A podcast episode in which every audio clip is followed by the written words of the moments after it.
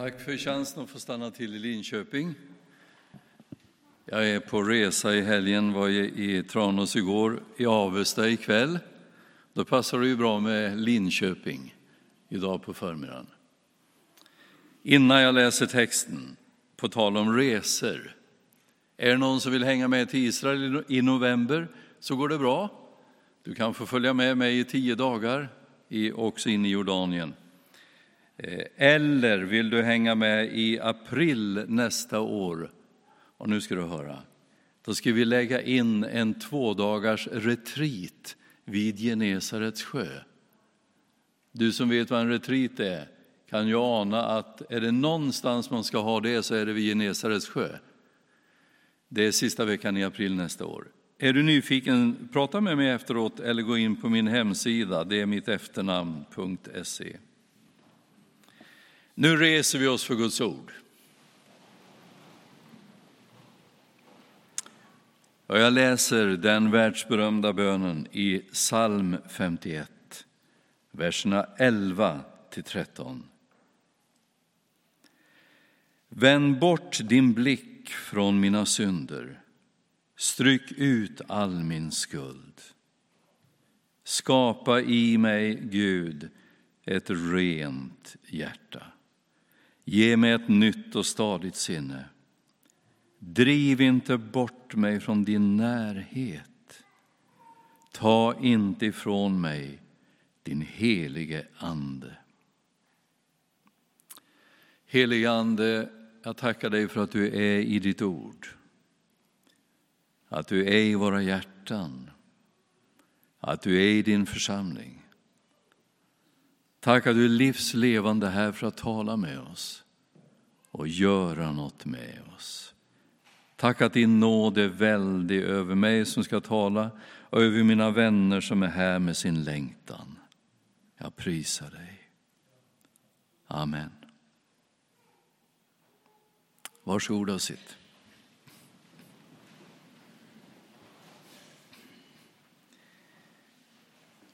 Ja, Saltaren är ju en så otroligt ärlig bok. Den är ju precis som livet är. Vi hörde det antydas i inledningen.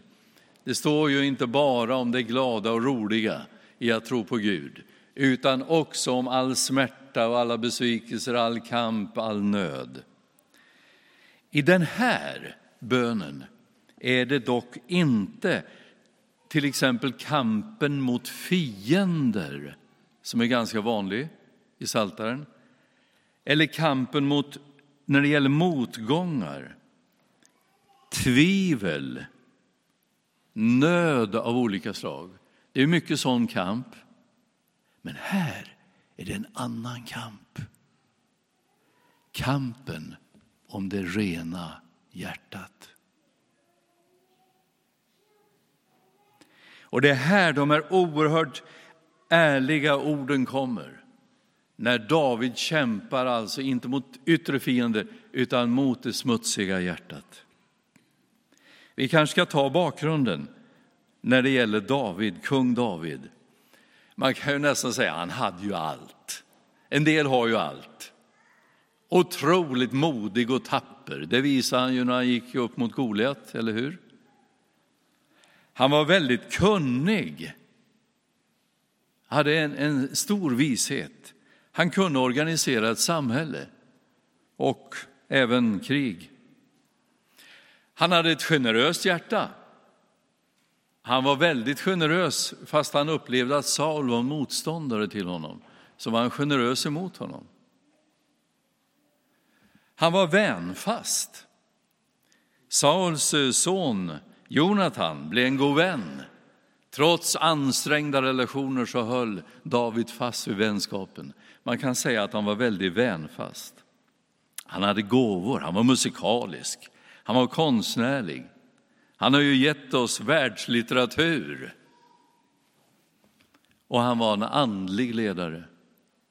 Det var han som gick i spetsen när arken var på väg tillbaka till Jerusalem. Då var det David som var i spetsen, han var en andlig ledare också. Ja, och det verkar till och med som att han var snygg. En del har allt. Men det viktigaste David hade. Det var ett rent hjärta. När profeten Samuel hade fått klart för sig från Gud att Sauls efterträdare fanns bland Isais söner så sticker profeten dit och vill träffa sönerna för att se vem av dem är det. En opinionsundersökning skulle naturligtvis ha utsett Eliab. Han hade mest erfarenhet, storebror. Men profeten känner, nej det är inte han. Inte nästa broder heller, nej det är inte han. Har du ingen mer son? Jo, David, den unge, han är ute och vallar får. Får jag träffa honom? Och när profeten träffar den unge David känner han i sitt profetiska hjärta, han är det. Han? Vad har han för kvalifikationer? Och när Samuelsboken ska sammanfatta den här berättelsen så står det att Gud utsåg honom därför att Gud ser inte som människor ser det. Gud ser till hjärtat. Så kvalifikationen David hade för att bli kung, det var hans rena hjärta. Så blir han då kung, den renhjärtade, mångbegåvade människa som hade alla oddsen på sin sida. Dock var han bara en människa som du och jag. Så när han ser den vackra Batseba så kan han inte motstå frestelsen. Skickar hennes man ut i kriget för att han säkert ska dö så han kan överta kvinnan. Och han tänkte då, då var det rena hjärtat hotat. Då tänkte han, ingen kommer att märka att det är både mord och äktenskapsbrott. Utom Gud som ser till hjärtat. Gud såg ju sveket. Och en dag så kommer profeten, en annan profet, Natan, hem till David på uppdrag av Gud. Och profeten berättar för kung David så här. Det var en rik man som hade många får. Så fick han främmande. Då slaktade han den fattige mannens enda får och bjöd på det. Död åt den mannen, säger David. Du är den mannen. Avslöjad. Det var vassare än Uppdrag granskning. Det var mitt i prick. Och David bara känner, det är ju sant, det är ju sant. Det är då de här bönerna föds, som vi läste. Vänd bort din blick från mina synder. Stryk ut all min skuld. Det jag kände att jag skulle stryka under idag, det var för det första. Märker du Davids djupa ånger? Det är inte alltid vanligt när en makthavare, han var ju makthavare, när en makthavare blir avslöjad av Uppdrag granskning så är det inte alltid vi möter ånger. Utan det är att försvara sig, försöka komma undan. Och till slut kanske någon slags pudel, som det heter då, när man erkänner. Det som är så, som tar mig så djupt i hjärtat, det är att David försöker inte dribbla med Guds diagnos. Han visar istället en ärlig, djup ånger. Och jag läser verserna innan nu för att vi ska höra vad det är som finns i hans hjärta. Förbarma dig, Gud, i din nåd. Stryk ut mina synder i din stora godhet. Gör mig fri från all min skuld och rena mig från min synd. Jag vet vad jag har brutit. Min synd står alltid inför mig. Mot dig, bara mot dig har jag syndat. Jag har gjort det som är ont i dina ögon. Du har rätt när du ställer mig till svars. Den dom du fäller är rättvis. I skuld är jag född, i synd blev jag till i min moders liv. Du som älskar ett uppriktigt hjärta, ge mig vishet i mitt innersta. Rena mig med isop från min synd, tvätta mig vit som snö. Låt mig få höra glädjerop och lovsång. Låt den du har krossat få jubla. Vänd bort din blick från mina synder. Stryk ut all min skuld. Jag tror att vi i ett modernt samhälle behöver komma nära en sån här vånda.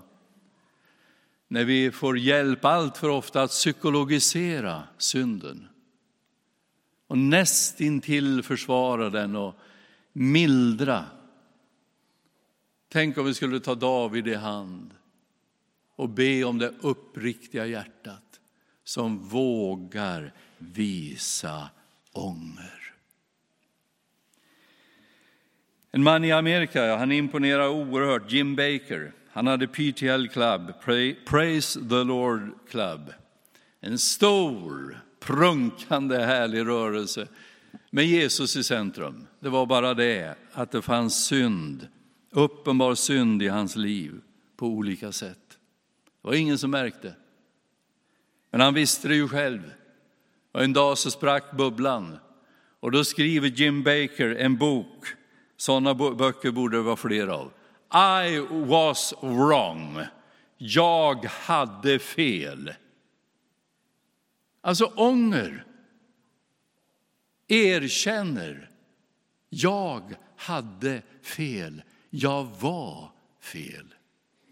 Eller idrottsmannen som vann två olympiska medaljer och blev hjälte i hemlandet. Det var i Finland. Ingen visste att han var dopad. Mer än Gud förstås. Och när den här löparen möter Jesus till frälsning så kastas ett ljus över hans liv. Så han måste få visa sin ånger, kallar till presskonferens. Han var ju inte avslöjad. Kallar till presskonferens och ber om förlåtelse. Jag var dopad när jag tog medaljerna. Då har hjärtat visat ånger över synden. Det blir aldrig bra mer, sa flickan. Hon hade gjort något som smutsade ner hennes hjärta. Det blir aldrig bra mer. Jag försökte läsa förlåtelsens ord för henne, men det bet liksom inte på en lång stund. Till slut gjorde det det. Och då fick hon tag i det här löftet, liksom, om jag bekänner mina synder, då är Gud trofast och rättfärdig så han förlåter och renar från all orättfärdighet. Så vi bad tillsammans. Och efter bönestunden då var det nya tårar. Då var det inte sorgens tårar. Då var det glädjetårar och så sa hon, du, nu är det ju som om jag aldrig skulle ha gjort det där. Ja, Sån är Guds förlåtelse för den som visar ånger. Då utplånar han våra synder. Eller som David sa, vänd bort din blick från mina synder, stryk ut all min skuld. Vi ska fira nattvard snart. Om du kommer med ånger över din synd så finns det en total Total förlåtelse som möter dig. Det andra jag vill stryka under i den här bönen, det är hans insikt. Jag behöver ett nytt hjärta. Jag behöver ett renat hjärta. Ja, men det var ju han som hade ett rent hjärta. Ja, nu ber jag dig lyssna. Han som hade ett rent hjärta behövde återigen be Gud om att skapa ett rent hjärta. Det, det rena hjärtat är inte bara en engångsfix. Det kanske ligger något i det Luther sa, att vi behövde be om omvändelse varje dag. Eller som den där killen som var på torpkonferensen eh, för 20 år sedan när jag var där. Där hade jag talat faktiskt över den här texten året innan. Och så kommer det en ung härlig kille på nästa torpkonferens och så sa han, sen i fjol har jag bett om ett rent hjärta varenda dag. Då tänkte jag, nu finns det hopp. Det går omkring unga killar och ber om ett rent hjärta. Hur ofta då? Varje dag. Ja, det är nog så att vi, vi behöver be det här väldigt ofta. Det är ju hjärtat som styr vårt liv, står det i Ordspråksboken. Är det hjärtat som styr livet? Undra på att David då ber om ett rent hjärta. För naturligtvis var det ur hans hjärta åtrån till kvinnan och de listiga tankarna att skicka ut mannen i kriget. Det var ju ur hans hjärta de tankarna kom. Och därför blir det en ny bön. Skapa i mig, Gud, ett rent hjärta. Stevie Wonder var i Sverige och fick Polarpriset. Eh, Nobelpriset i populärmusik, kan man säga. Stevie Wonder är ju en blind artist. Och då var det en journalist som fick ur sig den här frågan, är det inte besvärligt att spela klaviatur när man inte kan se? Och då chockar Stevie Wonder den svenska journalistkåren, jag tror de blev chockade, när han svarade, jag tackar Gud för att jag inte kan se. Va? Och så lade han till, för jag har aldrig frestats att bedöma mina medmänniskor för vad jag ser. Jag har varit tvungen att lära känna dem till hjärtat. Precis som Gud resonerar. Han bryr sig inte om hur jag är klädd idag, hur jag har kammat mig.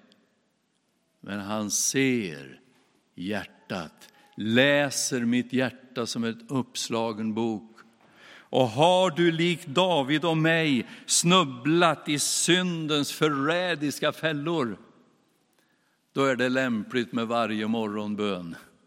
Skapa i mig, Gud, ett rent hjärta. Och tänk, han säger ju inte, Gud, jag brukar ju klara det här med rent hjärta. Så får jag bara förlåtelse så klarar jag det. Nej, han inser, Ska det bli rent hjärta så måste Gud skapa det. I slutet av ett tältmöte så kom det en, eh, de var duktiga att ta med invandrarna som var i förläggningen bredvid. Och de förstod väl ett och annat ord, det som vi vittnade där. Det var några från Rumänien med. Och några satt och viskade lite tyska i örat på dem som skulle förstå. Det gjorde att ett par killar kom efter ett tältmöte och sa, vi skulle vilja ta emot Jesus i våra hjärtan. Och via tolken då hade vi ett samtal och så säger den ena killen, men egentligen så, så är det ingen idé med mig, det kommer inte att fungera med mig, sa han. Varför då? Jag har så smutsigt hjärta, sa han. Och så gav han lite bevis för sitt smutsiga hjärta. Det kan kvitta med detaljerna. Men eh, Jesus är ju en mästare att frälsa, så jag vill uppmuntra honom. Du, det, det ska nog funka för dig också. Okej, okay. vi bad. De där killarna fick inte stanna i Sverige sen och man undrar hur gick det med dem? Därför blev jag så glad när det ringer en kväll hemma i, min, i mitt hus och så är det en pingstbroder från södra Sverige som frågar, är du evangelisten Hultby? Ja, ja då har jag en hälsning till dig. Vi har varit i Rumänien med en hjälpsändning och där träffade vi en kille som var så ivrig. Och han försökte beskriva, och vi förstod att det var dig han beskrev, och så hade han en hälsning. Hälsa den där evangelisten att det fungerade också för mig. Nu går jag på bibelskola och jag vill ut i mitt eget land som evangelist. Och då tänkte jag, vad tur att David skrev, skapa i mig Gud ett rent hjärta. Det här gör vi inte själva. Precis som den rumänske killen går det att känna, det är hopp, jag är ett hopplöst fall. Men om Gud får skapa, då kan det hända någonting. Det tredje som den här texten säger till mitt hjärta och jag vill förmedla det vidare till dig. David hade insett vad vi äventyrar när vi låter synden lura oss.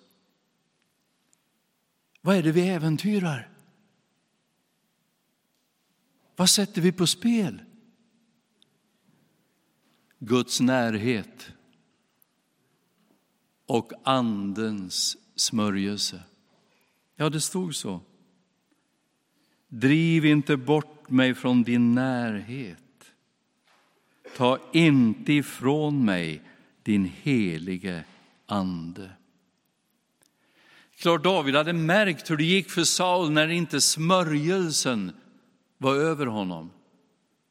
Då hade ju David sett, det går inte bra för Saul längre. Och hans tankar är så mörka och så depressiva, det går inte bra alls. Han har tappat smörjelsen.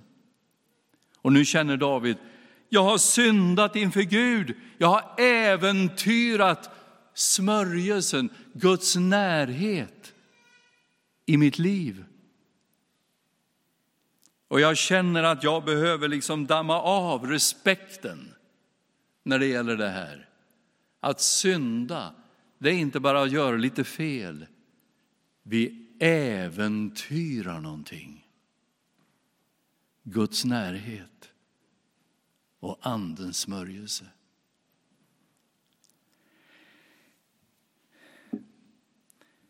Ja, det här är allvarligt, det känns allvarligt.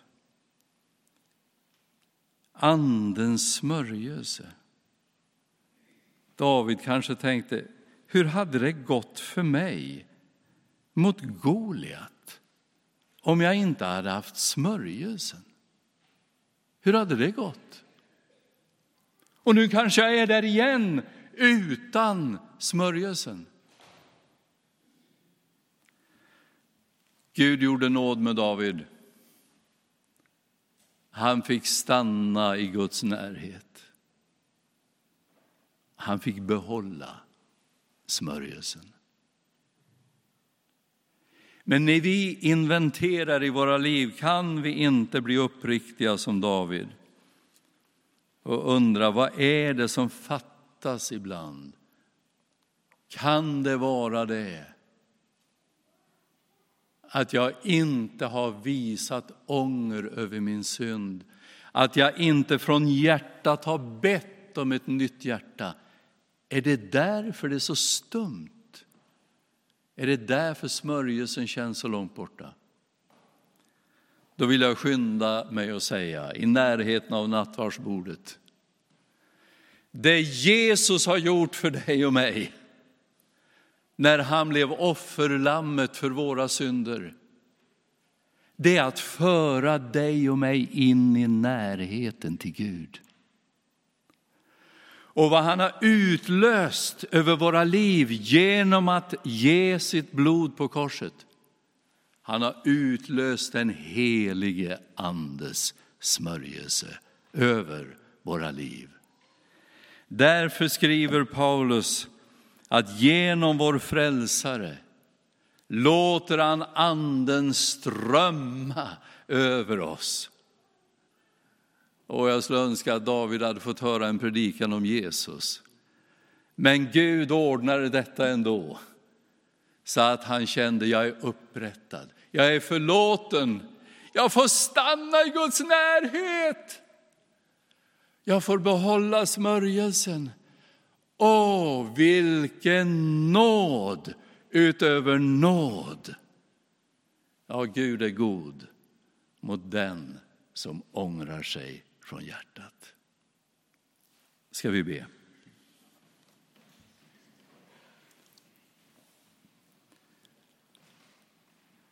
Herre, vi prisar dig att vi får vara här idag samlade i skuggan av ditt kors. Där du bar våra synder upp på korsets trä. Jag vet att du är mina synder med. Men nu vill jag be tillsammans med mina vänner här om ett uppriktigt hjärta. Som vågar bli så där ärlig så att jag kan visa ånger över min synd. Och är det någon vän här inne som just nu kämpar en förtvivlad kamp i sitt hjärta i den frågan, då tackar jag dig för att du, Gud, är med och brottas. Att du är med i den brottningskampen. Att du ska låta min vän få känna den friska luften när jag ångrar min synd. Och så ser du alla oss som idag igen känner, jag behöver be. Skapa i mig, Gud, ett rent hjärta. Jag vet ju att hela mitt liv styrs inifrån hjärtat. Därför, ta emot all den längtan som strömmar mot dig nu. Att du ska skapa ett rent hjärta i mig. Så ber jag dig att du ger oss en sund respekt för vad det är vi äventyrar när vi syndar. Du är en helig Gud. Jag vill bekänna inför dig tillsammans med mina vänner att i din närhet gör man inte vad som helst, säger man inte vad som helst, tänker man inte vad som helst. Du är en helig Gud. Därför ber vi lika uppriktigt. Förskjut oss inte från din närhet. Ta inte din helige Ande ifrån oss. Tack att du hör bön. I Jesu namn. Amen.